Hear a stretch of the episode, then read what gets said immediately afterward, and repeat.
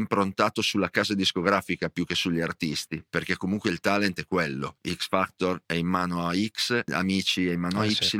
eccetera, eccetera. Scorso, quando sono andato a vedere la mia rendicontazione SIAE, vedo che il primo pezzo che ha guadagnato di più è un pezzo di questi qua della banca dati. Come mai? Allora chiamo, vanno a vedere sui tabulati, praticamente era diventata la sigla di cortesia per gli ospiti. Analizzare bene cosa vuol dire fare San Siro. Intanto da che parte mettono il palco, che sembrerà una stupidata, ma ballano decine di migliaia di persone, eh? non è una la, la rappresentante di lista, altro botto pazzesco di Sanremo. Io non lo so se andiamo a vedere le date che hanno fatto nell'estate, quante sono a pagamento e quante sono liber- a ingresso libero, quante sono in festival, quindi in concomitanza di altri, di altri artisti, eccetera. Quando sono nella band di The Voice, devo stare molto attento a quello che mi succede intorno, perché ho delle responsabilità importanti.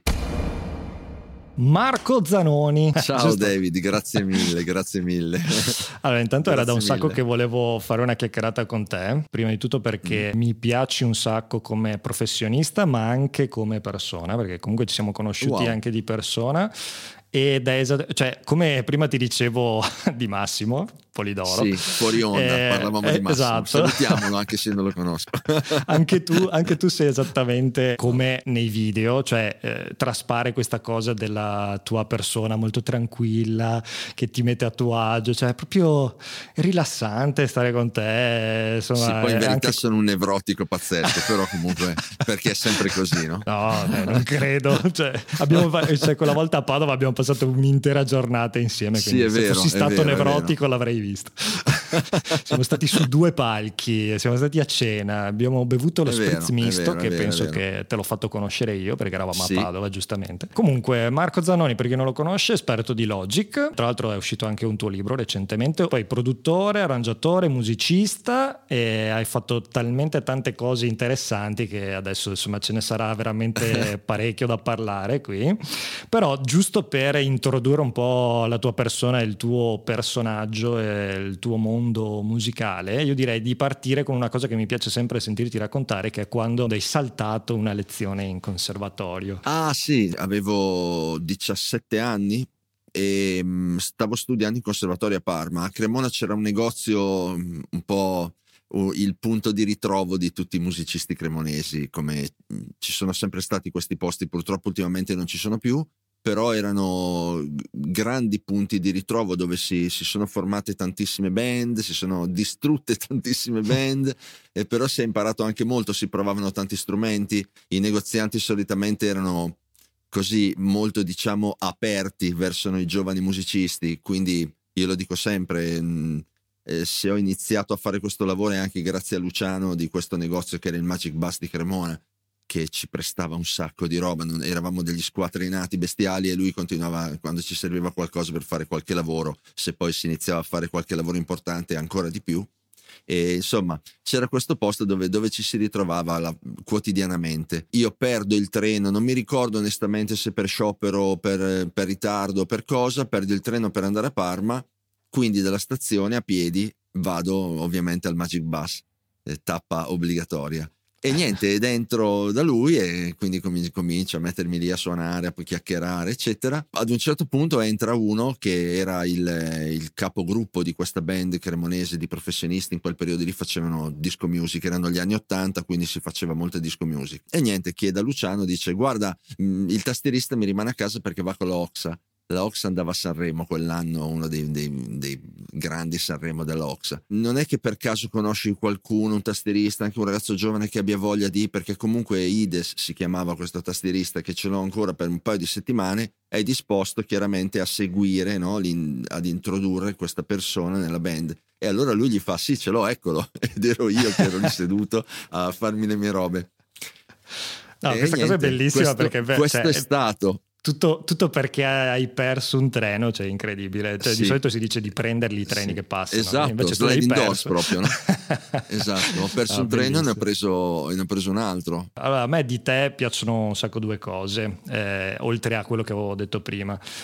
Primo che innovi ancora tantissimo nel tuo lavoro, cioè ti rinnovi anche te stesso ed è tanto sì. tempo che fai il tuo lavoro e ancora riesci ad innovarti così tanto. Io non so come faccia tu, ma non, eh, come tutta questa voglia di rinnovarsi che è molto difficile da mantenere diciamo ne, negli anni. Ma un'altra cosa bellissima tua è che ascolti tanto eh, le persone, cerchi di, di imparare sempre sempre, anche se magari spesso magari sei quello che ne sa di più. E anche quando dovresti essere quello che gli altri ascoltano, tu ti metti ad ascoltare, no?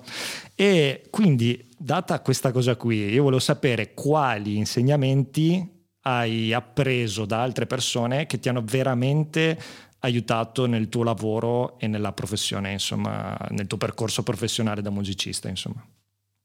Allora, guarda, mamma, è un, è un argomento vastissimo perché sì, mi sono già girate nel cervello un miliardo di risposte. Però, allora, guardi, il fatto dell'ascoltare eh, credo che sia anche un po' una cosa innata. Mi è sempre piaciuto essere osservatore nelle situazioni, pur essendo comunque un chiacchierone. Ehm, però poi ci sono situazioni nelle quali invece sto molto zitto.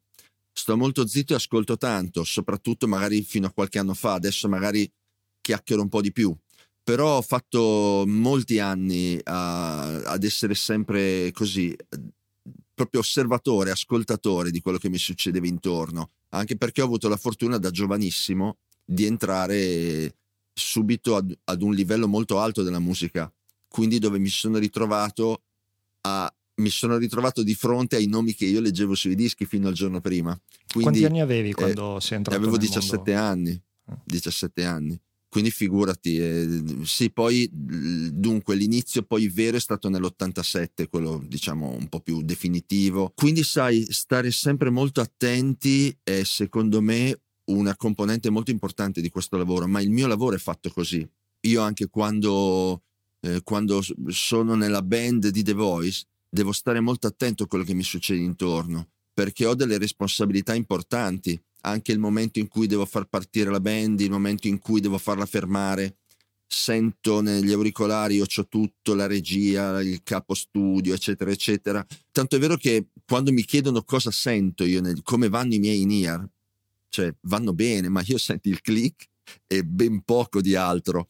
Cioè mm. ho quello che mi dà la tranquillità che tutto vada bene, capito? Che tutto funzioni bene, che tutto possa arrivare alla fine senza nessun problema ed è un po' la caratteristica anche del mio lavoro, quindi probabilmente mi ha portato un po' a mm, quello che mi ha portato. Quando registro una cantante devo stare molto attento alle sue reazioni, a come si sente, non come si sente a livello di audio, dico come, come si sente se è a suo agio, se non lo è, cosa le può dar fastidio, cosa non le dà fastidio, cosa le piace di più, cosa le piace di meno.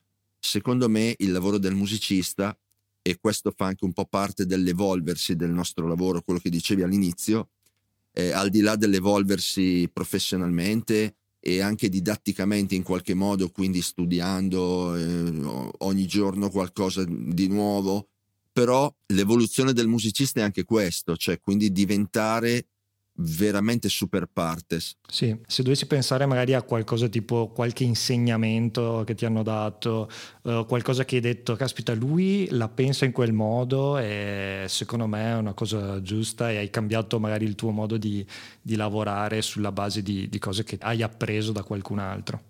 Guarda, le cose più importanti che ci sono da apprendere e che ho appreso anch'io in questo lavoro comp- sono quelle comportamentali, sono le più importanti in assoluto, cioè sono, vengono molto prima delle tue capacità che si danno per scontate, musicali, tecniche e quant'altro. Quando tu conosci un grande, se ci fai caso, se ci pensi, rimani comunque colpito umanamente, come si comporta magari come si, come si, comporta, sto parlando nel suo lavoro, cioè nel, al suo posto, non parlo eh, da un punto di vista umano, che magari dopo lo trovi fuori ed è tutt'altra persona. Mm, può succedere e può anche succedere che le due cose coincidano, però non è detto. Però un, un artista o comunque un grande professionista, quando lo trovi sul suo lavoro, lo trovi impeccabile, proprio da un punto di vista comportamentale. Eh sì, infatti tra l'altro questa era un'altra delle domande che volevo farti perché in molti dei grandi professionisti magari con cui ho parlato comunque ho intervistato parlano di questa cosa che spesso, cioè la vera differenza la fa quello perché di fatto di base c'è saper suonare o, sì. o, comunque saper fare il proprio lavoro sì. è, la ba- bene, molto bene, è la base. Mm. Poi sopra magari ti vanno a scegliere per questi altri motivi. E tra l'altro sì. mi collego a questo, anzi, prova a dirmi un po' invece esattamente com- qual è il carattere o comunque la personalità che uno magari va in cerca. Allora, guarda, questa eh, ti, ti faccio una citazione che è stata la risposta di una domanda quando io ho invitato sul mio canale Pinaxa Pino Pischettola. Sì. Che è un tecnico, per chi non lo conoscesse, è un tecnico storico italiano, ha fatto dalla voce del padrone agli ultimi dischi di Giovanotti, quindi abbiamo veramente 35 anni di musica con quest'uomo. No? Un ragazzo gli ha chiesto durante la mia, la mia diretta, eh, gli fa, mm, scusa Pino, potresti dare un consiglio, se tu dovessi dare un consiglio a uno che vuole iniziare il tuo lavoro, che consiglio gli daresti? E lui, sai cosa gli ha risposto? Gli ha detto, gli direi che la prima cosa da imparare è quando può e quando non può parlare. Mm. Boom. Secondo me questa è da scrivere nella, nella storia. Eh sì, effettivamente perché eh, raggruppa tutta una serie di altri consigli, per esempio sì. l'accettazione delle critiche, il fatto di ascoltare, di, che è quello di cui abbiamo parlato prima, cioè eh, veramente si apre un mondo effettivamente dopo da lì. Proprio per questo, no? cioè, abbiamo parlato di, del fatto che a un certo livello magari non vieni selezionato solo per come, cioè, come fai il tuo lavoro, perché di base lo devi fare molto bene ad alti livelli, ma mh, a questo punto, parlando dell'esperienza di, di, The Voice, che poi tra l'altro in questo momento stai ricominciando, perché in teoria... Riparte venerdì, sì. Esatto, poi in realtà questa intervista andrà in onda quando sarà già uscita la, la prima puntata di The Voice. Ah, perfetto, ok, il 13 comunque, esatto. venerdì 13. Là, com'è che è andata, che ti hanno, com'è che ti hanno selezionato, com'è andata la, la fase di, di selezione per esempio della band? Dunque, non c'è stata, innanzitutto non c'è stata nessuna selezione, nel senso che il direttore musicale aveva delle esigenze quell'anno, era, era il 2020, quindi problema pandemia, eccetera, eccetera, quindi eh, non, gli studi avevano determinate misure, in determinate misure c'erano determinati come si può dire, regole di personale, quindi non si poteva superare un certo numero di persone in uno studio. Eh? Quindi cosa è successo? Non si poteva fare un The Voice con i canoni tradizionali, quindi con l'orchestra, col direttore, eccetera, eccetera. E quindi bisognava fare, se si voleva fare questo The Voice, bisognava farlo con una band, cinque persone. Allora il direttore musicale, eh, che in quel periodo lì era in contatto con il band leader che poi è stato chiamato per fare questa band, che è Pancio Aragonese, il direttore musicale, tra parentesi, Alex Ullman, il cantante dei Planet Funk, dei quali è uscito il singolo nuovo proprio in questi giorni. Ah. E questa è una curiosità che magari non tutti sanno. E ehm, niente, fatto sta che stava lavorando, stavano lavorando insieme, allora gli fa guarda te la senti di fare una cosa del genere, di mettere in piedi una band per... Eh, mi piacerebbe, se dovessi esserci tu mi piacerebbe, potremmo provarci a fare una cosa del genere. E quindi niente, da lì è partito, guarda, eh, il, il mio nome eh, a Pancio è arrivato attraverso Lorenzo, Lorenzo Poli, il quale è stato chiamato per, per fare il bassista e quando Pancio gli ha chiesto le esigenze di, di, di, che ruolo doveva avere il tastierista, Lorenzo ha detto il tuo uomo è Marco, chiama Marco che sei tranquillo e quindi mi ha chiamato. Semplicemente così. Ok, ok. Molto, molto, molto semplice. Ora, dato che abbiamo aperto il capitolo The Voice, ti devo fare una domanda complessa, quindi dovrò fare una, una premessa. Vai. Allora, dato che stiamo parlando di un talent, allora, io intanto faccio questa premessa, che di solito quando si parla, per esempio, dell'opinione che uno ha su una certa cosa, a livello musicale, sul professione del musicista, su tante cose degli aspetti musicali, in realtà chi veramente ci lavora nell'ambito musicale o comunque, cioè, ambito musicale che comprende tante cose, che può essere la didattica, dove sono io, le produzioni, dove lavori te, o anche cose affini, strumenti musicali, eccetera. In realtà, cioè chi ci lavora non ha mai una, um, un'opinione o tutto bianco o tutto nero perché il mondo non funziona così molto semplicemente, cioè ci sono sempre delle sfumature, ci sono dei pro e dei contro, eccetera, eccetera. Solo, solo Enrico Silvestrin ha opinioni super sì, l'ho sentita, l'ho sentita, l'ho però, sentita vabbè, però lui, però lui... Lavoro, Sì, è il suo lavoro e poi comunque è argomentato bene, cioè, è, è, tutto a posto. Quello che ha detto è comunque tutto a posto, eh, in qualche modo. Sì, ci sta, ci sta. Poi, sì, poi sta. comunque parleremo di una delle robe perché ti avevo citato in, eh, in quell'intervista sì. lì, quindi comunque dopo sì. parleremo anche di quello. Però appunto di solito, cioè chi ha veramente le opinioni polarizzate è sempre chi non c'entra niente con l'ambito e che scrive o parla nei commenti e nei social. Poi in realtà su tante cose che polarizzano tantissimo, cioè se tu chiedi a chi ci lavora, cioè, nessuno ha delle idee, no è tutto schifo, no è bellissimo, eccetera. Però, Beh, ma eh... è così, è normale come con il calcio. No? Io non so niente di calcio, però quando senti parlare di calcio, ovviamente è tutta gente che hanno la panza e esatto, poi magari parli con i calciatori e non sono così polarizzati neanche esatto, quelli che ci giocano. Esatto, esatto. Però appunto, dato che tu ci lavori in un talent, possiamo chiamarlo, anche se in realtà adesso quello che, che vai a fare sì, adesso è un po' particolare. Esatto, sì. cioè, però sì. comunque tu hai lavorato anche prima quando era veramente un talent. E quindi qual è la tua opinione sui talent? Poi ovviamente da qui la, lo espanderemo il discorso, però intanto dammi un'introduzione insomma di quello che, che pensi tu, anche se ovviamente lavorandoci non, non so qua, cioè, se veramente potresti parlarne no, così allora, tanto male. Però... No, no, no, allora non è tanto quello, allora è ovvio che cioè, non si può dire tutto, ma come qualsiasi lavoro, come qualsiasi, anche se parli con un direttore di banca, non ti può raccontare tutto. Quindi tutto non si può dire ed è normale, ci mancherebbe. Però ti devo dire che eh, lasciando stare The Voice Senior, che è una situazione molto particolare, eh, sì. dove... Cioè, di, difficile eh, parlare di talent lì, cioè come... Esatto, struttura. esatto, anche perché comunque non c'è così, non c'è nessuna porta aperta sul futuro, no? In quel caso, cioè, anzi, io gli auguro che vivano tutti cioè, 200.000 anni, che vadano avanti a fare musica, però è tutta gente che o comunque se lo fanno di lavoro eh, è gente che, che è già nel, nel, lavoro da tantissimi anni o gente che magari l'ha fatto per lavoro anche arrivando a fare Sanremo, eccetera, eccetera, poi hanno abbandonato per mille motivi. Però lì è una cosa un po' particolare. Il più grande dubbio che viene, vedo, a livello di social, è questo fatto del, del, raccomandato, di quello che si sa già che vince lui e mm. tutte queste... Credo che tu ti riferisca a questo, no? Giusto? Ma no, cioè molti hanno tante opinioni come per esempio sul fatto che i talent hanno ucciso, il fatto della gavetta, cioè tutte queste cose qua, quindi beh, insomma, gavetta, ce ne sono tante allora, di opinioni.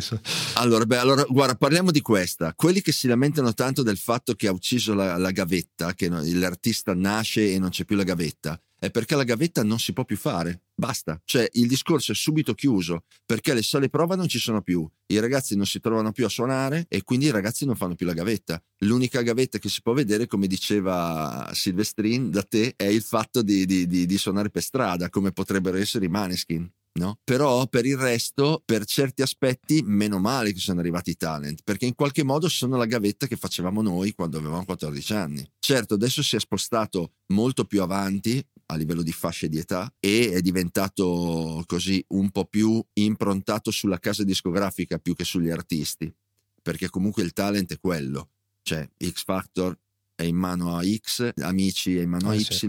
eccetera, eccetera. Che questo non è un segreto perché proprio... È sì, sì, perché tutti quelli tutti. che escono da una parte firmano con, con quelli e esatto, eccetera, eccetera. Non è assolutamente un segreto, però cosa vuoi mai? Poi alla fine anche lì è, è comunque una guerra dei poveri perché bene, e adesso, cioè, capito? Alla fine poi dopo se non ti metti a fare dei numeri a livello di live o comunque a livello di, di, di, comunicazione seriamente, comunque anche se vinci amici non arrivi da nessuna parte. Quindi non è detto, capito?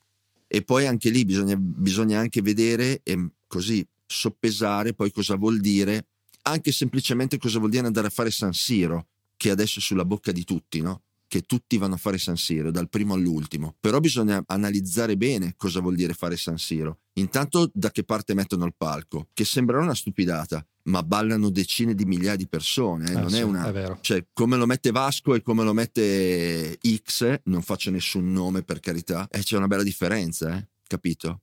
Il costo dei biglietti di uno e il costo dei biglietti dell'altro cosa è costretto a fare uno per riuscire a riempire San Siro e cosa invece si può permettere quell'altro per riempire San Siro. Eh sì. Quanto serve a uno farlo e quanto serve a un altro. Adesso c'è anche l'arena. che la fanno cani e porci, capito? Però sì, bisogna sì, vedere a Anche quali l'Olimpico. condizioni, a quali costi, per quale motivo, cioè ci sono dietro delle operazioni proprio di, di marketing importanti, cioè l'Arena lavora pop, con, il pop da qualche anno per determinati motivi, perché probabilmente con la lirica fanno fatica, hanno dovuto integrare, mm, cioè non è facile tenere in piedi una struttura del, del genere e no. organizzarla e fare in modo che regga tutto. Quindi la chiacchiera da bar si ferma al canale televisivo, dietro c'è molto altro. Eh sì, beh, comunque sono ancora pochini quelli che, che riempiono San Siro, dai, insomma. sì, sì, beh, però, sì, però è aumentata tanto la cosa. Sì? Cioè, Beh, io avevo fatto anche un video su questa cosa qua, però in realtà mm. per dire quest'anno ce ne sono stati tipo 6 o 7, mm, sì, di, sì. Cioè, di cui forse 4 italiani. Mm, cioè, più o meno, eh, adesso non mi ricordo benissimo. Cioè, sì, eh, sì, sì. Sul mio video sono andato a vedere proprio tutto il calendario di, di quest'anno. Però sì, sono comunque pochi rispetto a, ai nomi che vediamo. E poi sono sempre comunque nomi che in realtà poi cioè, sono quelli di cui non si parla così tanto nei, nei media, che è una cosa strana. Esatto. Cioè, strana, strana per chi, per chi, guarda le notizie sui giornali, non per me che esatto, so come funziona. Esatto. Eh, ecco, allora partendo da qui, quindi diciamo che comunque cioè, tu sei diciamo in parte favorevole, cioè hai detto per fortuna che ci sono i talent e quindi sei, sei abbastanza favorevole. Ah, io non, non, non vedo, alt- cioè allora, o, o i talent, allora diciamo questo, se vuoi iniziare in Italia il talent perché Sanremo secondo me è un errore enorme andarci da nuova proposta, se no bisogna andarci famosi, mm. secondo me, ma questa è una mia idea. Cioè bisogna già essere famosi per andare a Sanremo, a meno che non succede eh, chiaramente fenomeni stile Pausini, stile Giorgia, però non lo so se oggi potrebbe eh, ancora sì. innescarsi una roba del genere. Erano altri tempi e per il resto i talent eh, non, non, vedo alternative a meno che uno non voglia la cosa nella quale io sono più favorevole in assoluto quando consiglio i ragazzi è di lavorare bene da un punto di vista di, di, di social, di comunicazione, capito? Quindi invece che preoccuparsi di mettere dei soldi nell'andare a fare dei localini che non servono a nulla, metti dei soldi in una promozione fatta bene o in un social media eh, giusto, insomma. Allora, io credo che comunque il fatto di andare a fare all'inizio i localini è più una questione di validare il mercato, cioè se, se, tipo tu riesci a crearti quel gruppo di persone che magari sono anche tuoi amici, ma non è scontato che i tuoi amici ti vengano a sentire, cioè, eh, ah, quindi sì, se, se, ti riesci vero. a creare questo seguito di amici che comunque ti vengono a sentire, gli piace la musica che fai, è un po' come dire ok, abbiamo qualcosa in mano che comunque può funzionare, cioè quello secondo me non bisognerebbe toglierlo per questo motivo qua, poi non sono di l'idea che uno si deve per forza rompere di, di locali per, per, no, per andare poi a, a fare la carriera. Mm. Eh, detto questo, ma tu non credi che magari togliendo, cioè se non ci fossero i talent, comunque si creerebbero delle alternative magari? Eh, guarda, le alternative, eh, il problema è che non, io non, non, ne vedo di alternative. Ha detto bene Silvestrin quando ha parlato dei locali di Londra, però quella roba qui in Italia non c'è, ma non c'è mai stata, attenzione. Eh, sì. cioè, no, a meno che non andiamo, non andiamo negli anni 60, sì. ecco, quando non c'ero ancora nemmeno io. Però eh, allora sì, esisteva solo in quel periodo là. Io non ho più saputo di un periodo, ma neanche gli anni 70, gli anni 80 tantomeno, 90 è stato il boom delle cover band, poi sono arrivati i tributi, il problema, perché parlando di musica, di musica nuova, no? di musica inedita, eh, ovviamente, io non saprei quali alternative ci, ci, possano essere, non riuscirei a trovarne, ti dico la verità. E allora facciamo questo gioco. Se, se io ti Vai. dicessi facciamo, ti do tutti i soldi che vuoi, magari potessi farlo, sì. per fare e facciamo tipo un nuovo programma tipo talent che possa selezionare de, dei talenti per musica nuova. Eh, quindi facciamo finta che partiamo da un format tipo The Voice e dici ok cosa vorresti modificare, cosa terresti che secondo te è interessante, eccetera, eccetera. Allora, il problema secondo me è che, mh, mm, allora, innanzitutto non lo farei in televisione, perché secondo me la televisione è, è, la, la, guardano i vecchi. Credo che non, non ci siano, io sì. non conosco un ragazzo giovane che guarda la televisione. Sì, non la guardo neanche io, ma non per voler fare il giovane, perché semplicemente non guardo la televisione, ma non l'ho mai guardata. Quindi Ehm, a parte non, non quei so. programmi che sai che ne parleranno tutti, allora magari lo guardano esatto, loro, tipo esatto. Sanremo, l'occhiata, esatto. Beh, Sanremo li sai che io faccio tutte le mie dirette tutta la settimana. Sì, sì, sì. no, no, quello sì, ovviamente, ma io do anche un'occhiata alle robe più trash. Un'occhiata gliela do, perché comunque mi piace passarci, dare un'occhiata e non essere proprio ignorante neanche in quel settore. Do un'occhiata ballando con le stelle, do un'occhiata. Oltretutto, vabbè, ci sono anche delle trasmissioni dei, dei, programmi Masterchef, eccetera, eccetera, nei quali faccio anche le musiche. Quindi ogni tanto. Eh sì, ma dopo ne parliamo. vado a metterlo se, se, c'è qualcosa, anche se sono ovviamente riconoscibili. Eh, allora, guarda, proverei a studiare un qualcosa di alternativo. Mi piacerebbe molto, oltretutto. Però non lo so, eh, è veramente una roba che mi butti lì, è una cosa che ci penserei del tempo penserei a Twitch, penserei a qualcosa di alternativo, capito? Cioè comunque vorrei arrivare da un'altra parte di dove sta arrivando la televisione in questo momento. Eh, Perché in sì, questo momento cioè, è The Voice Senior che vince e ti fa capire tutto, nel bene e nel male.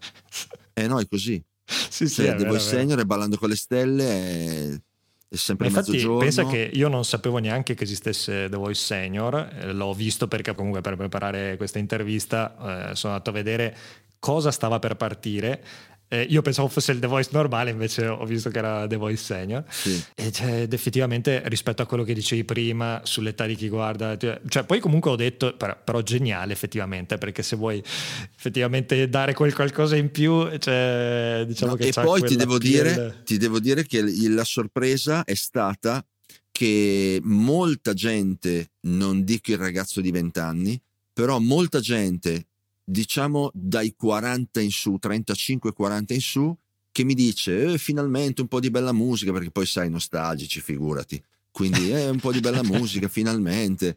E quindi, capito, ha coinvolto un po' anche quel pubblico lì, al di là della, della persona di una certa età. Sì, sì, no, mi immagino, infatti dicevo geniale quello che va a cercare quello. la bella musica, la musica quella bella di una volta.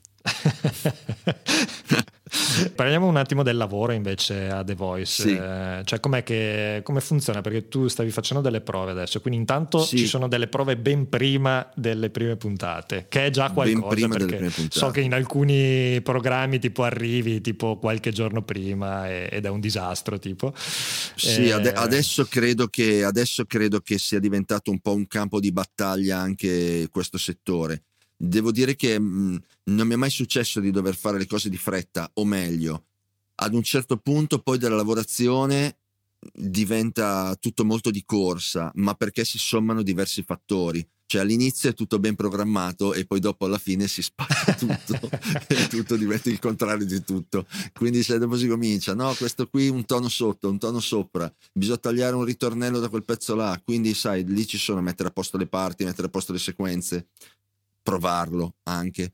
E quindi c'è un po' di lavoro di corsa da fare. Però Immagino comunque... che bello che sia la questione dei semitoni sotto per i chitarristi. Eh, no, perché tu, tu, tu suoni bisogna... ta- tanti strumenti, però a The Voice suoni la tastiera, giusto? Sì, e, sì, e dirigi sì, forse anche? No, no, no, non c'è il direttore. No, ah, non okay. c'è il direttore. Il band leader è il pianista, io sono tastierista e poi ah, c'è okay. chitarra, basso e batteria.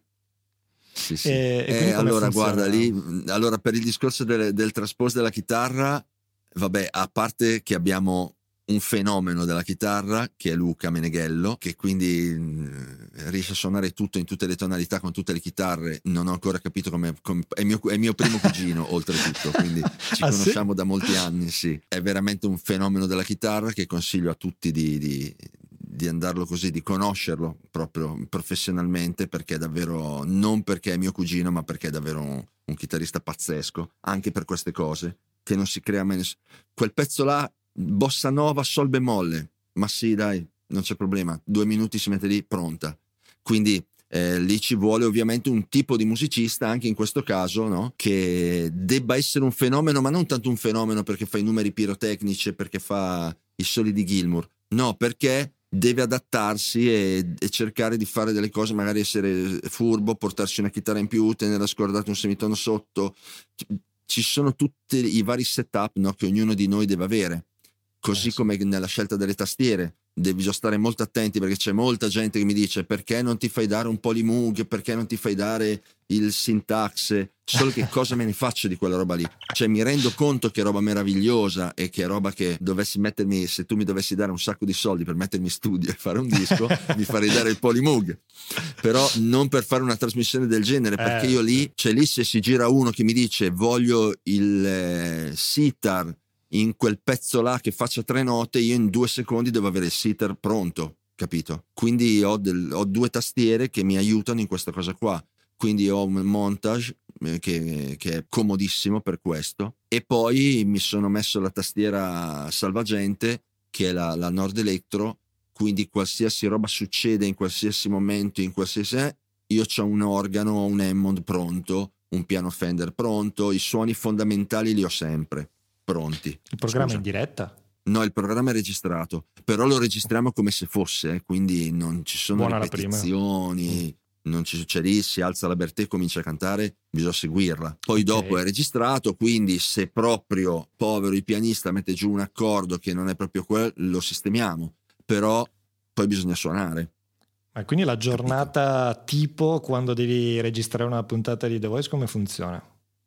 Ah, quando dobbiamo registrare la puntata arriviamo, inizia tutto come se fosse, quindi con... Eh, Ma la sera, il pomeriggio? Mattina? No, pomeriggio, pomeriggio. Iniziamo il pomeriggio. Di solito finiamo verso l'ora di cena. Dura un po' di più per i maligni che faranno il conto, eh, però finisce mezzanotte, quindi vuol dire che qualcosa rifanno. No, non rifacciamo niente, ma perché registrano tutti gli stacchi separatamente quindi per il montaggio poi registrano tutti i giudici che schiacciano il pulsante in diverse inquadrature, tutte le girate delle sedie dei giudici, le uscite e le entrate delle pubblicità, perché noi invece lì facciamo lo spettacolo come se fosse, capito? Quindi sì, sì, è bello sì, anche per il pubblico che viene a vedere, non è è, è, noioso, è noiosa l'attesa, poi vabbè con la pandemia per entrare, però adesso insomma è tutto abbastanza risolto. Per quanto riguarda i giudici invece, cioè, eh, tra l'altro prima stavamo parlando un po' delle persone che, che magari con cui lavori, che tu puoi mm. apprendere un po' da tutti la personalità. Tieni conto di questo, che prima di questi tre anni di The Voice e di Music Farm ho lavorato molto come ghost producer, per, okay. anche per X Factor per esempio eh, però diciamo produttori esterni, perché poi c'era, vabbè, X Factor addirittura sono tanti anni che non c'è più la band. Eh, The Voice prima aveva l'orchestra, invece Music Farm no, c'era anche l'orchestra, però li suonavo anche. E quindi insomma diciamo che dai, ho, a livello di, di artisti ne ho, ne ho, fatti passare parecchi, però come coach, come giudici, eh, questa è la prima esperienza con la quale ho proprio a che fare ah, okay. da, da, vicino con loro. E hai già avuto e... modo di di conoscerli, quelli di questa edizione? Beh sì, beh, sì terzo, sono sempre loro, sono sempre loro, a parte Orietta Berti che non c'è più e ci sono i ricchi e poveri. I ricchi e poveri, sì. E sì, sì, perché abbiamo già registrato anche delle cose. E quindi, guarda, il, il rapporto con loro, eh, vabbè, loro ci adorano perché alla fine anche per loro, guarda, quest, questa esperienza è iniziata in quel maledetto anno della pandemia dove era ossigeno per noi anche il fatto, soltanto il fatto di poter io prendere la macchina e uscire dal mio garage, che non poteva nessuno, capito? Era già una boccata d'ossigeno. Quindi è davvero nata un po' così romantica la cosa, capito? Quindi ci vedevamo lì, eh, ci facevano più tamponi che note il primo anno facevamo, quindi eravamo anche abbastanza tranquilli, ehm, tenevamo sempre sulla mascherina, però poi quando entravamo in studio No, non c'era il pubblico, c'eravamo solo noi, tutti tamponati, quindi l'abbiamo vissuta anche, è stato così anche un po' un, un, così, un piccolo sprazzo di libertà, come sì, dirti, sì, no? Quindi cioè, si è creato comunque un bel legame, chiaramente soprattutto con quelli che sono un po' che fanno, sono anche un po' dei nostri, non so, Gigi per esempio, Gigi D'Alessio, che comunque è un pianista, un musicista, cioè lui come entra va al pianoforte, capito? Non va a sedersi alla sedia.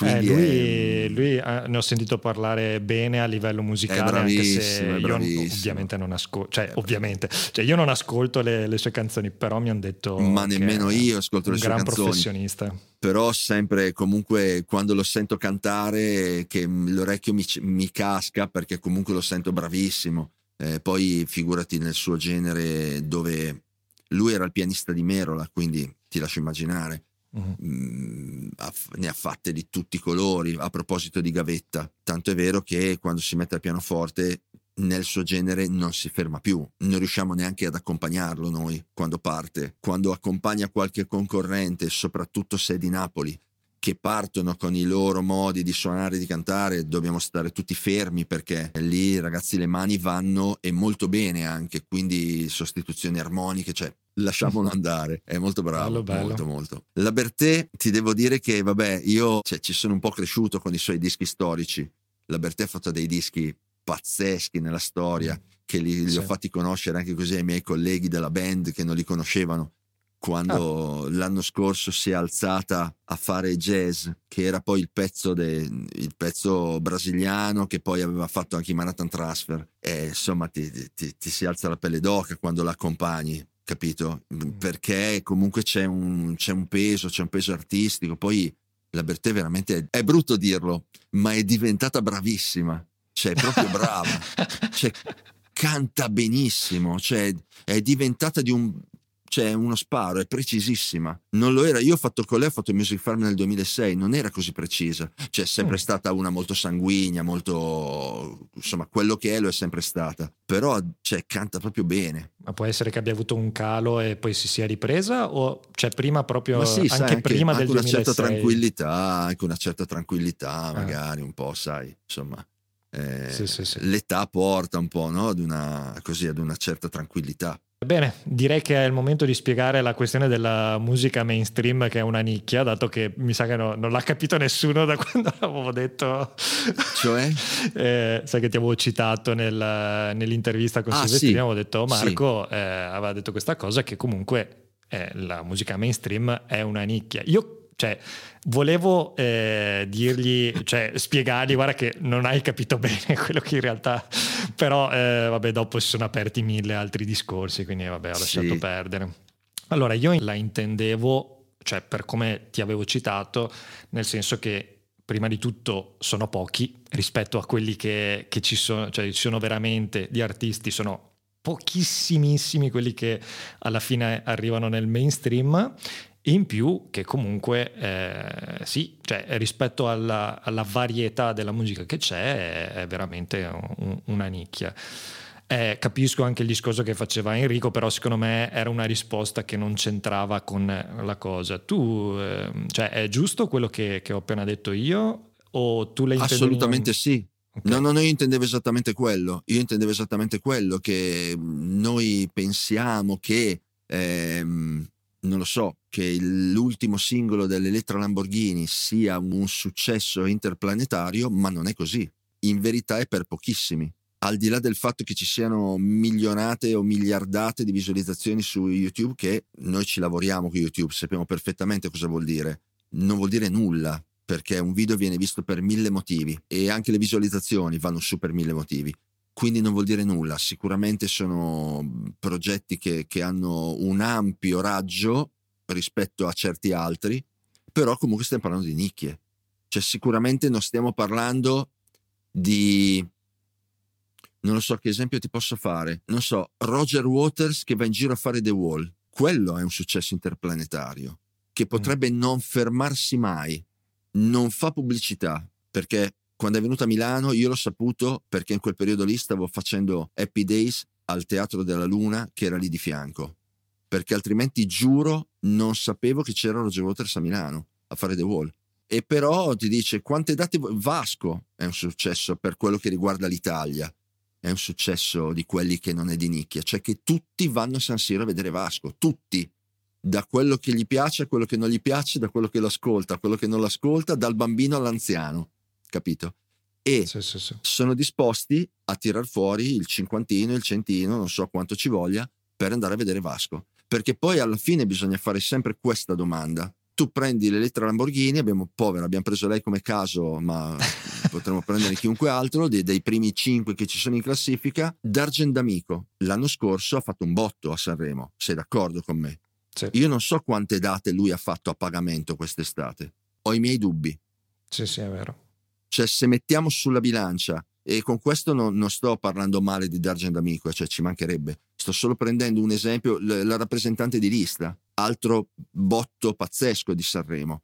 Io non lo so se andiamo a vedere le date che hanno fatto nell'estate, quante sono a pagamento e quante sono liber- a ingresso libero, quante sono in festival, quindi in concomitanza di altri, di altri artisti, eccetera, eccetera. Sì, Perché quella è un po' la bisogna... differenza, cioè io dico sempre questa cosa della differenza tra quello che è un successo mediatico, cioè i, i giornali continuano a parlarne, ma che spesso non rispecchia eh, ovviamente se vanno a fare un concerto loro fanno più numeri di me, però, cioè, esatto, vado, esatto, esatto. però non rispecchia la quantità di rottura di scatole che ce l'abbiamo ogni giorno sui giornali, cioè come è esatto. stato per esempio per, per, la trap dove sembrava eh, una cosa molto più grande di quello che era semplicemente perché faceva notizie, i giornali ne parlavano, sapevano che la gente si indignava e quindi andavano avanti con questo giochetto, esatto. poi alla fine eh, appunto, come dicevamo prima, cani e porci, come ti dicevi tu prima, ormai fanno San Siro, ma di trapper mai visto nessuno.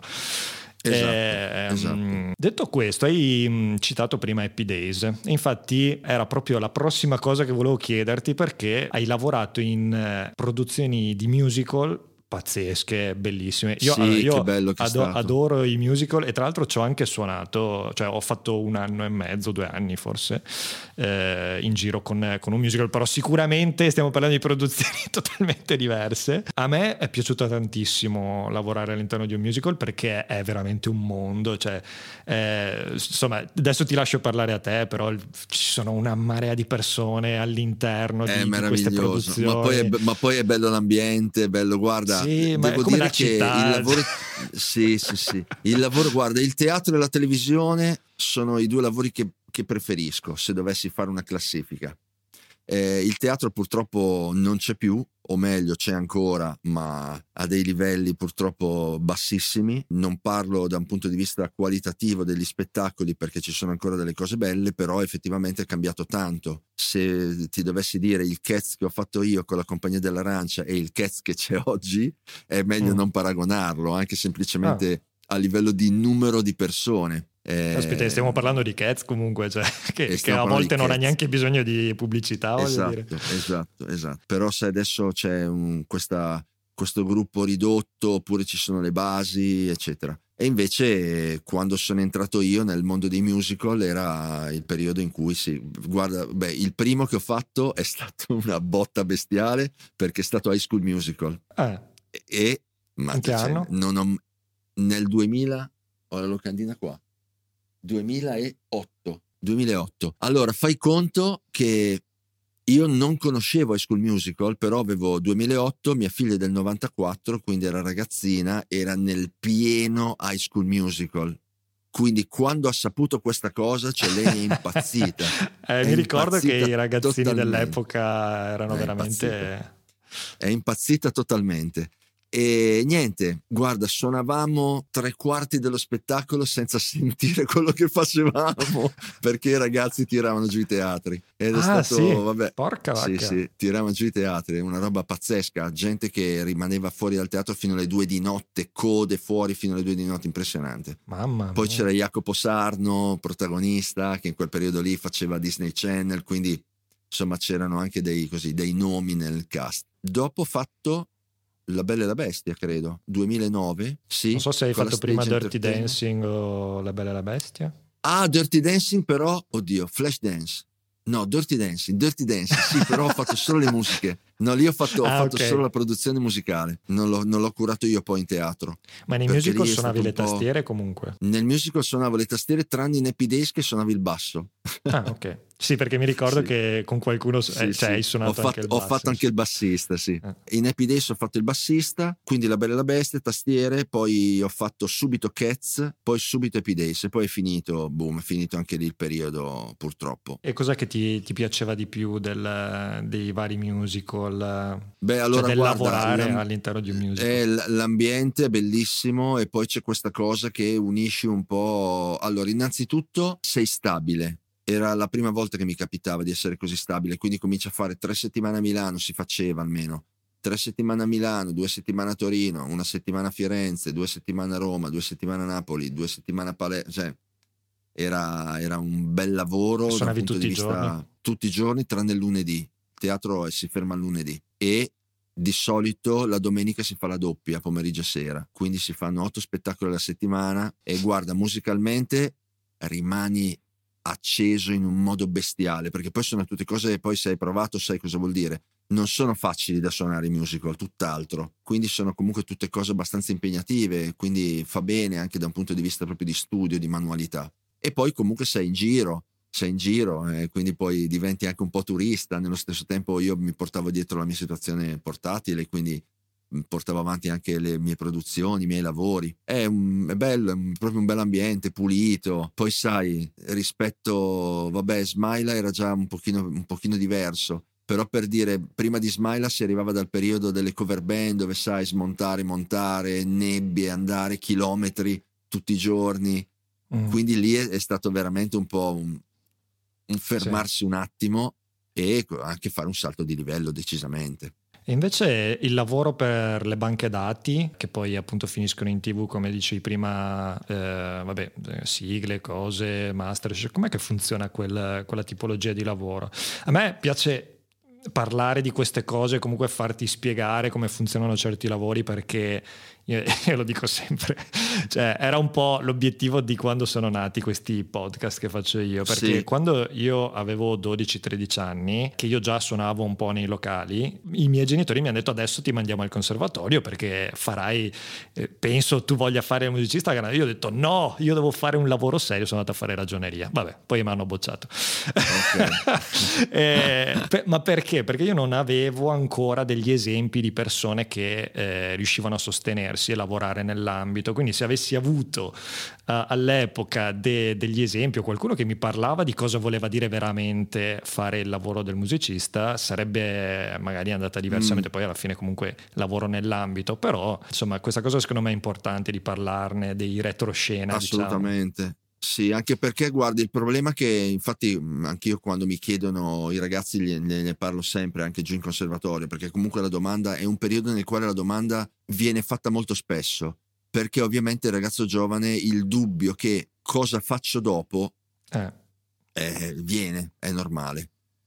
Eh, vabbè, però è, è, un altro discorso. Faccio un passo indietro e ti parlo della questione delle, sì. delle musiche. Allora, Guarda, ci sono due strade per, per arrivare in, in, quei posti.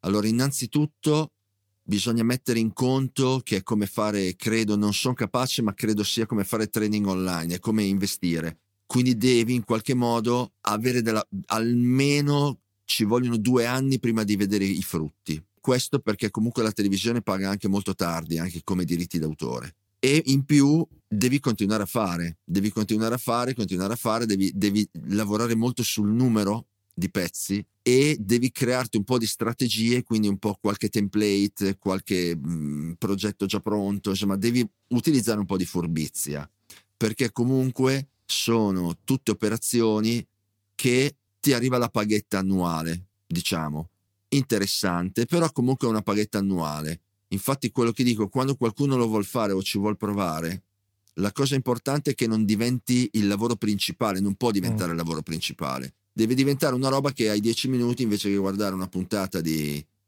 di, di mercoledì in televisione su Netflix, fai un pezzo. Allora mm. ha senso, hai capito? Poi la cosa più importante è la produttività e l'ottimizzazione del la, lavoro. Bis, bisogna, bisogna essere organizzatissimi, bisogna andare come dei treni, bisogna essere molto bravi, molto veloci perché altrimenti non ne vale la pena. Sì. Non ne vale la pena. E poi bisogna stare attenti che ci sono quelli che io chiamo i calderoni, nei quali è molto difficile saltarcene fuori come, come brani. Cioè, è molto difficile che arrivino a pescare il tuo. Ce ne sono tantissime di sound library. La cosa migliore sarebbe mm, quella di far sentire qualcosa a un editore e vedere un po' di, di trovare qualche contatto un pochino più diretto. Eh, però sai cosa purtroppo? Purtroppo è difficile trovare anche qua poi qualcuno che fa davvero il lavoro come serve, no?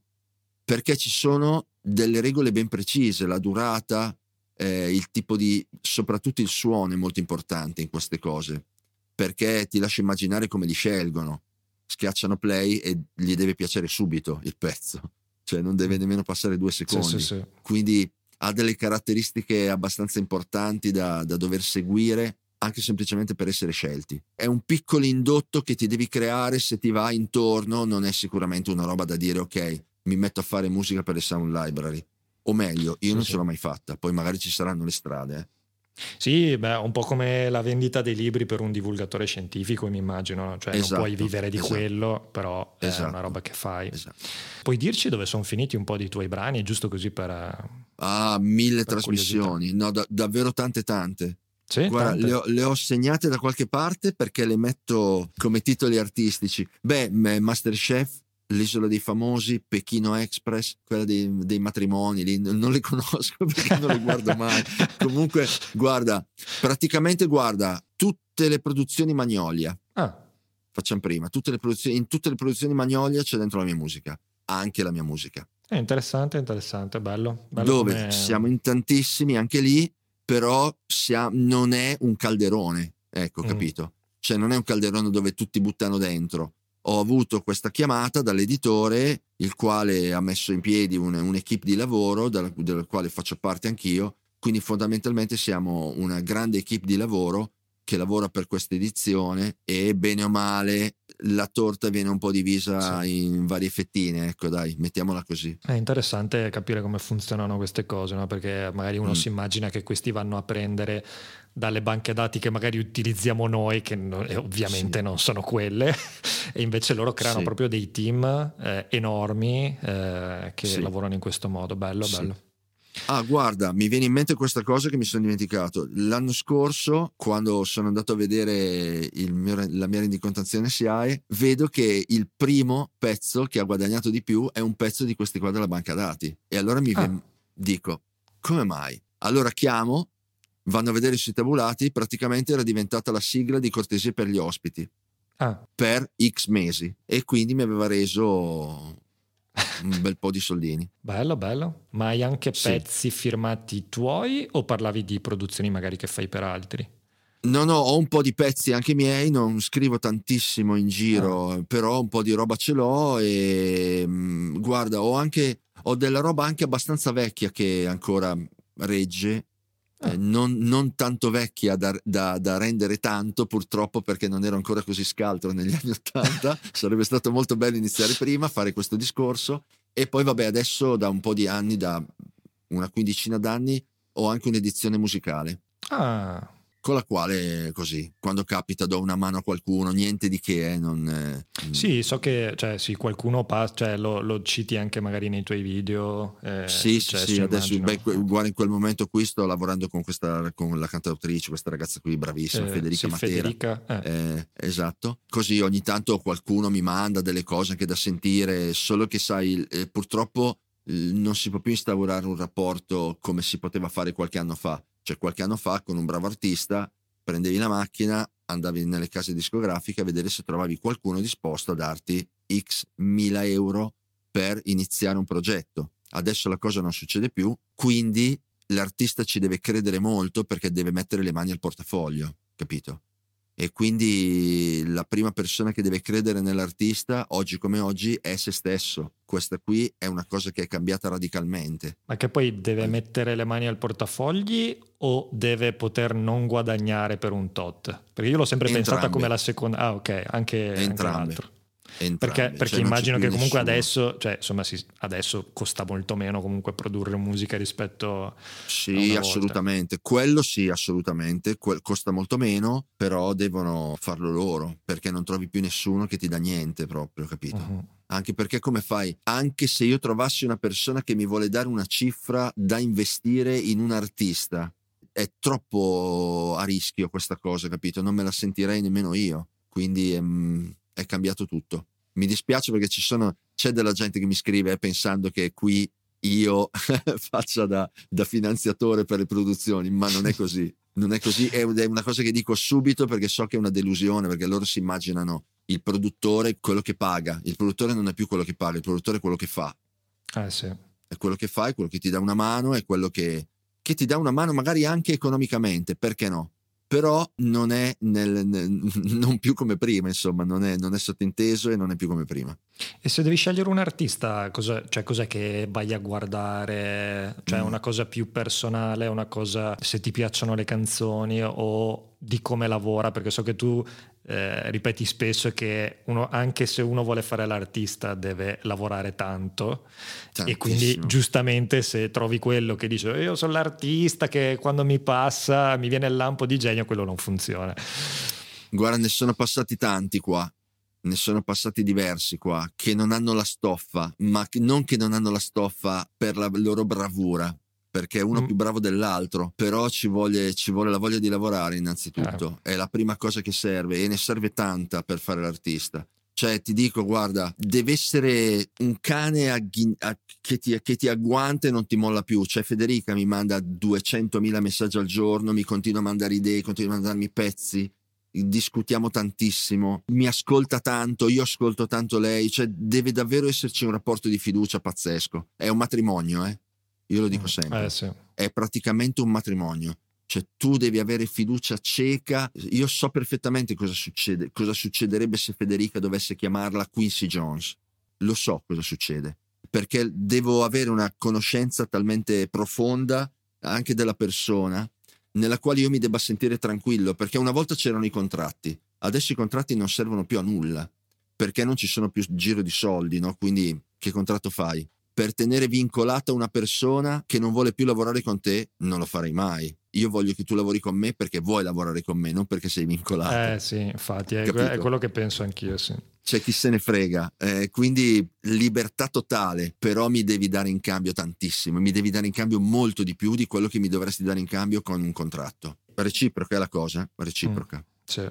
Che poi collegandomi a Quincy Jones, cioè io penso che in realtà cioè, è sempre stato così, cioè non è che sia una cosa nuova. Se pensiamo sì. a tutti, tutte le interviste a gente famosa che ha lavorato con gente molto, cioè di livelli altissimi, parlando di Quincy Jones mi viene in mente Michael Jackson, cioè non è che era uno che quando gli veniva l'estro faceva, cioè era uno che si faceva un mazzo così, rimaneva eh, sì. giorno e notte in uh, sala di registrazione, insomma, cioè è, è sì. un lavoro e tra l'altro mi collego anche a questo con il fatto che stiamo parlando di comunque cioè il lavoro del musicista, poi soprattutto eh, quello che fai tu. Poi l'artista è un'altra cosa, anche se comunque è un lavoro da professionista anche quello però il tuo è proprio un lavoro da professionista.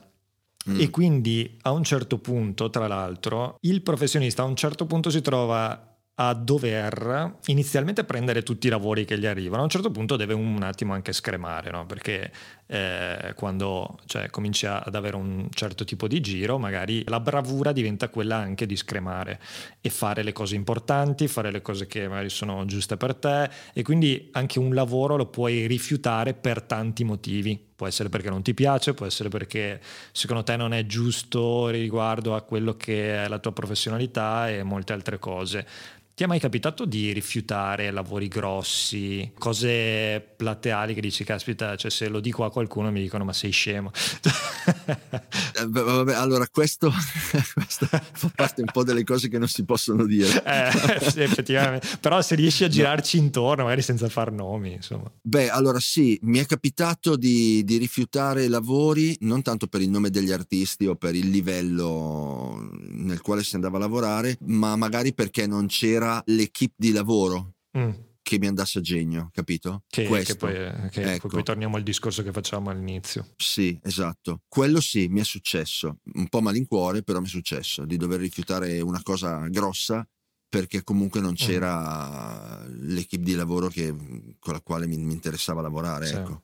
E invece a livello di cose che non ti piacevano proprio oppure per altri motivi? No, allora guarda, no. Beh, artisti, cioè, sì, a livello rifiuto, di rif, sì, a livello di produzioni, rifiuto quotidianamente tanti lavori, ma perché? Ma anche da un punto di vista di, di mix o di mastering, eh, eh, che comunque io ci tengo sempre a specificare che il mio, cioè, io mixo perché è un procedimento che ormai è integrato nella produzione e masterizzo perché ormai è un procedimento che è integrato con il mix, ma non sono un tecnico di mastering o un tecnico di mix cioè è una cosa che ho integrato con il tempo, ho lavorato negli studi con mille fonici e ho visto mille lavori, però ci tengo sempre a specificarla questa cosa, comunque che principalmente io sono musicista, quindi quando qualcuno mi vuole far mixare qualcosa io sono molto chiaro, molto, quindi se mi arriva una roba che mi piace, che anche artisticamente mi piace e tecnicamente non ho troppe menate, va bene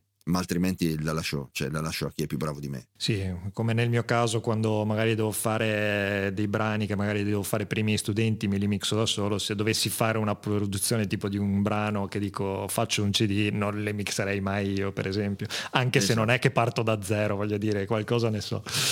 E... Ecco, le, le mie cose, guarda, le mie cose le faccio volentieri perché, ripeto, perché oramai nascono, nasce tutto insieme eh, sì. Però quando invece c'è da fare una roba giusta, insomma, anche per dirti quella cosa dei ragazzi che hanno vinto il contest che avete fatto con sì. Marco, eh, lì mi sono appoggiato ad uno studio perché c'erano da fare delle riprese di una batteria, una roba seria, insomma, quindi bisognava fare una cosa giusta e quindi mi appoggio anch'io a, a esterni. Beh, i miei lavori comunque li faccio masterizzare sempre fuori. Mm. Ma quando invece devi partire per fare un arrangiamento, cioè com'è mm. che, che, lavori? Qual è il tuo flusso di pensieri?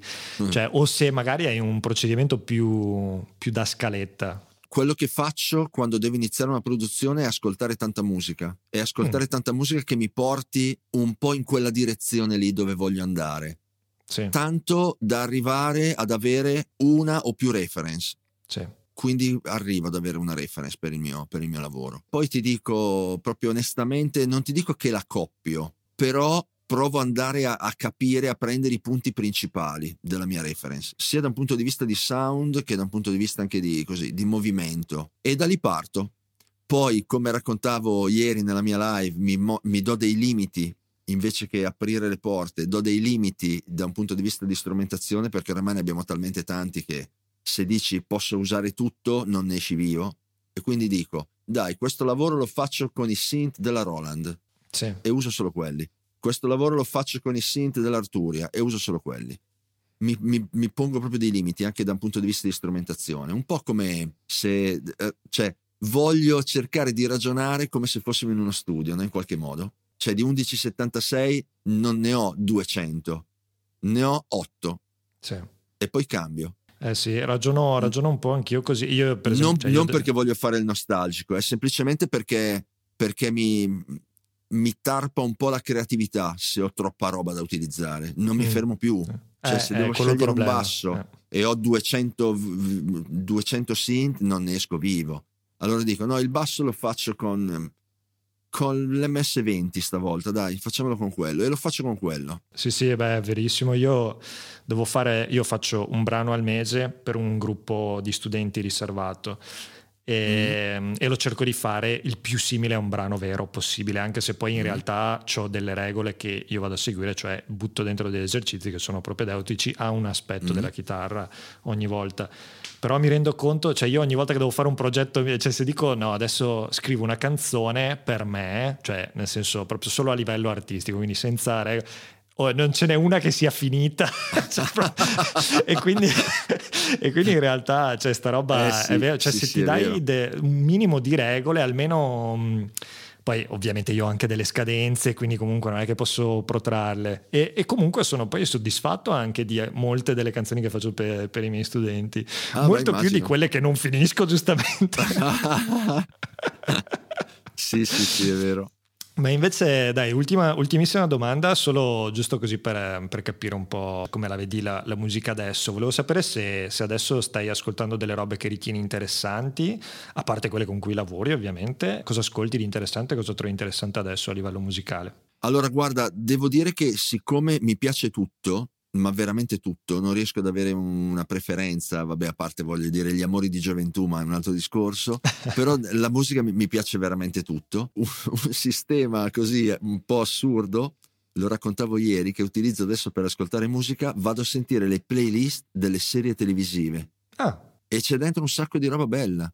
Adesso sto ascoltando la playlist di Emily in Paris Mm. Ah, sì, e c'è dentro un sacco di musica francese molto interessante. Sì, sì. Oppure, mh, mm, oppure, mm, metto sulle playlist di Spotify e via, e mi lascio trasportare, diciamo.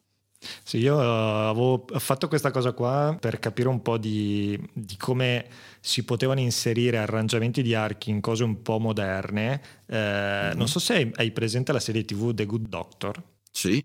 Certo. Eh, eh, che là c'è un bel uso de, di, quelle, di, quegli strumenti lì, però comunque in un contesto abbastanza moderno e mi ero andato a vedere la playlist di, cioè, a sentire più che a vedere. Sì, eh, esatto, no, ma eh, guarda, sono cose interessantissime anche perché lì appunto lì c'è un po' il discorso dei, degli autori di queste serie televisive che vanno a cercare la musica chissà con quale criterio, però effettivamente io ho scoperto dei pezzi meravigliosi, meravigliosi in, eh, boh, nella casa di carta, in eh, vabbè, Stranger Things, eh, lo sanno tutti però ci sono anche delle serie minori che comunque vanno a tirare fuori dei pezzi che magari uno non, non ci casca mai dentro alla fine eh a sentirli, sì. no? Sì, sì, è vero, è vero. Ci... E anche YouTube mi piace come modo di ascoltare musica, a parte le pubblicità, perché io non ho l'abbonamento, ce l'ho su Spotify. Però mi piace i collegamenti che ti fa fare, quindi comunque parti da un brano e ti porta chissà dove, quindi è interessante. Quel modo lì, secondo me, di ascoltare musica è bello. Perché, sì, perché dici prima comunque, o poi capiti in qualcosa che... Sì, oggi no, non si riesce più, ad, almeno io non ci riesco più ad ascoltare un CD, non ce la faccio più. Un CD in che senso? Un album? Nel senso il o... CD, l'album, sì, l'album ah, okay. di Dalla, l'album dei Red Hot, l'album, non, non riesco più. Sì, sì, sì. Non ce l'ho più quel, quel, quella metodologia lì di Ma ascolto. neanche se ti prendi del tempo, perché anch'io effettivamente magari faccio un po' fatica, però a volte mi prendo dei momenti in cui proprio dico no, adesso ascolto questo album qua. No, io quando mi prendo del tempo vado comunque in giro per robe già conosciute, quindi mm-hmm. negli amori di gioventù, però giro comunque, okay, cioè okay. se vado ad ascoltare Money poi non ascolto un altro brano di The Dark Side of the Moon, vado da un'altra parte, capito? Gra- non abbiamo parlato mille. del conservatorio, però beh non fa niente. Caspita, manna... vuoi, vuoi, che ne parliamo? No, perché il conservatorio, per... sai cosa? Ho sbagliato io forse a non inserirlo in qualche fase precedente delle domande perché c'era il modo per inserirlo, perché lì, anche lì è molto interessante perché ovviamente si ha a che fare con i ragazzi appunto che non vengono dalle sale prova, però un, dove insegno io, io insegno a Messina, quindi eh, d'estate suonano, cioè, suonano più di noi loro, nel senso che hanno 100.000 date, ovviamente il livello dopo è sempre da vedere, però anche lì c'è, c'è un modo di, interessante di come vedono loro il futuro del lavoro del musicista. Eh no, e ma allora adesso mi hai, mi hai, messo troppa curiosità, adesso me lo devi dire.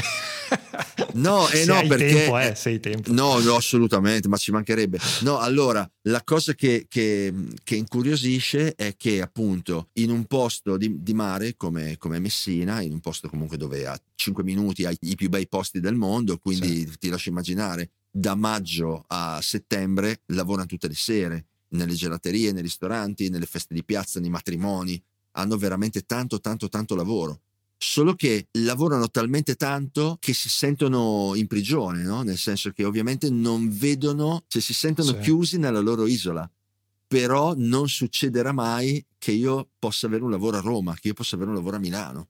Uh, però fargli capire, guardate che ragazzi, però fare 70 matrimoni in un'estate non è una roba da tutti. Ho capito che è un matrimonio e che tu magari vuoi fare Sanremo, quello è un altro discorso però dopo lì è anche una questione di scelte, no? Perché ad un certo sì. punto tutti noi, secondo me, figurati nella mia zona, i ragazzi che avevano i miei coetanei, se non ti abbandonavi perché è brutto, però se cedevi alla busta paga, qui andavi in un'orchestra di, di liscio. Esatto, sì. E ciao, capito? Cioè io in quel periodo là che avevo già un po' di anni con Shell, un po' di anni così, eh, figurati, potevano chiedere dei super stipendi però non si poteva accedere a quella roba lì, ma non, non, lo, non potevo farlo io perché non ci credevo e non sto denigrando eh, l'ambiente del liscio, anzi ci lavoro, ho degli editori per i quali lavoro, nessun problema, però effettivamente era un po' la morte del musicista, perché comunque poi quando eh, sei dentro sì. lì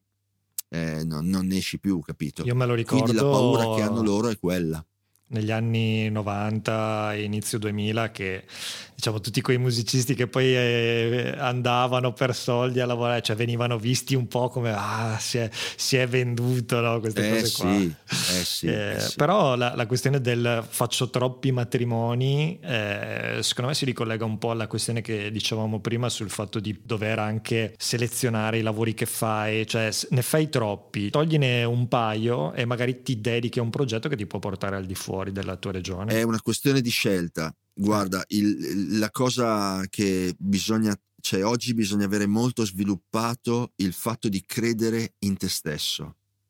Cioè tu devi essere talmente convinto, ma come è sempre stato così, eh? per oggi serve molto di più, perché chiaramente non, le, non ci sono le opportunità che c'erano prima, ce ne sono di meno e quindi devi essere ancora più convinto e devi lavorare ancora di più per diventare molto bravo. Cioè oggi bisogna eh, essere veramente bravi.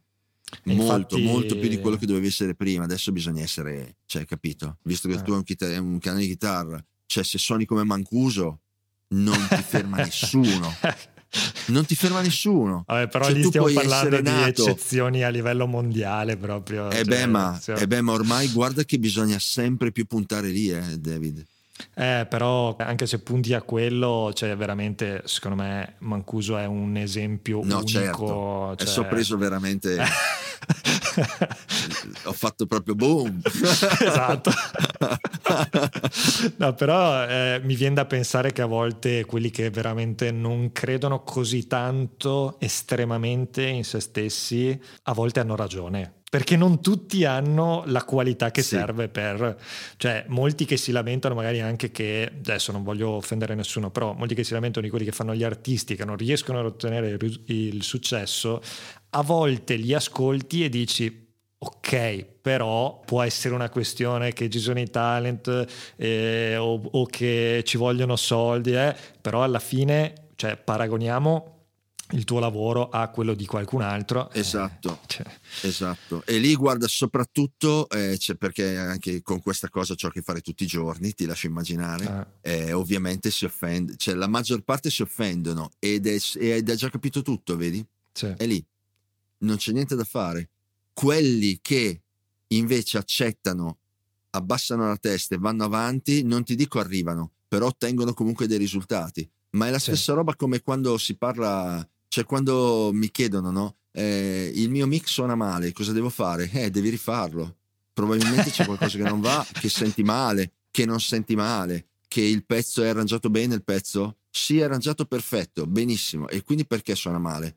Cioè, le, cioè il problema da qualche parte c'è, per eh, forza. Sì. Per forza. Allora, diciamo che non sempre, secondo me, cioè è vero quello che dici tu e io sono il primo che dice a tutti guardate che cioè, anche se pensi che questa cosa sia facilissima, se vai a suonare con dei professionisti, poi alla fine sicuro che ti prendi carne anche da loro, per, anche se è una cosa che tu credi sia facilissima, perché chi ne sa di più comunque, però appunto dipende sempre da dove arrivano le critiche, secondo me non devi sempre chinare il capo, nel senso che se me lo dice Marco Zanoni e io dico ok, hai ragione tu, eh, eccetera, eccetera. Diciamo che bisogna riconoscere magari la, l'autorevolezza che magari ha qualcuno che può darti dei consigli che possono farti bene e se tu riconosci in lui un'autorità lascia da parte le emozioni e cerca di, di fare il meglio per, per il tuo futuro mm. insomma secondo me eh sì, eh sì. Mi rendo conto è che è difficile perché l'artista è, è eh, molto eh, sì. poco giudice di se stesso, molto poco. È per quello che, vabbè, il ruolo dei produttori di una volta che, che li bastonavano serviva. Mm. Bene. Bene, bene. Grazie, grazie mille Marco di, di, questa chiacchierata. Poi spero ci saranno altri modi poi di, di andare avanti a collaborare. Certo, molto volentieri. Ne parleremo molto magari volentieri. nei sì. prossimi giorni o adesso, adesso vediamo. Sì, comunque qua. grazie mille e un saluto. Grazie mille a te, un saluto a tutti. Ciao ciao.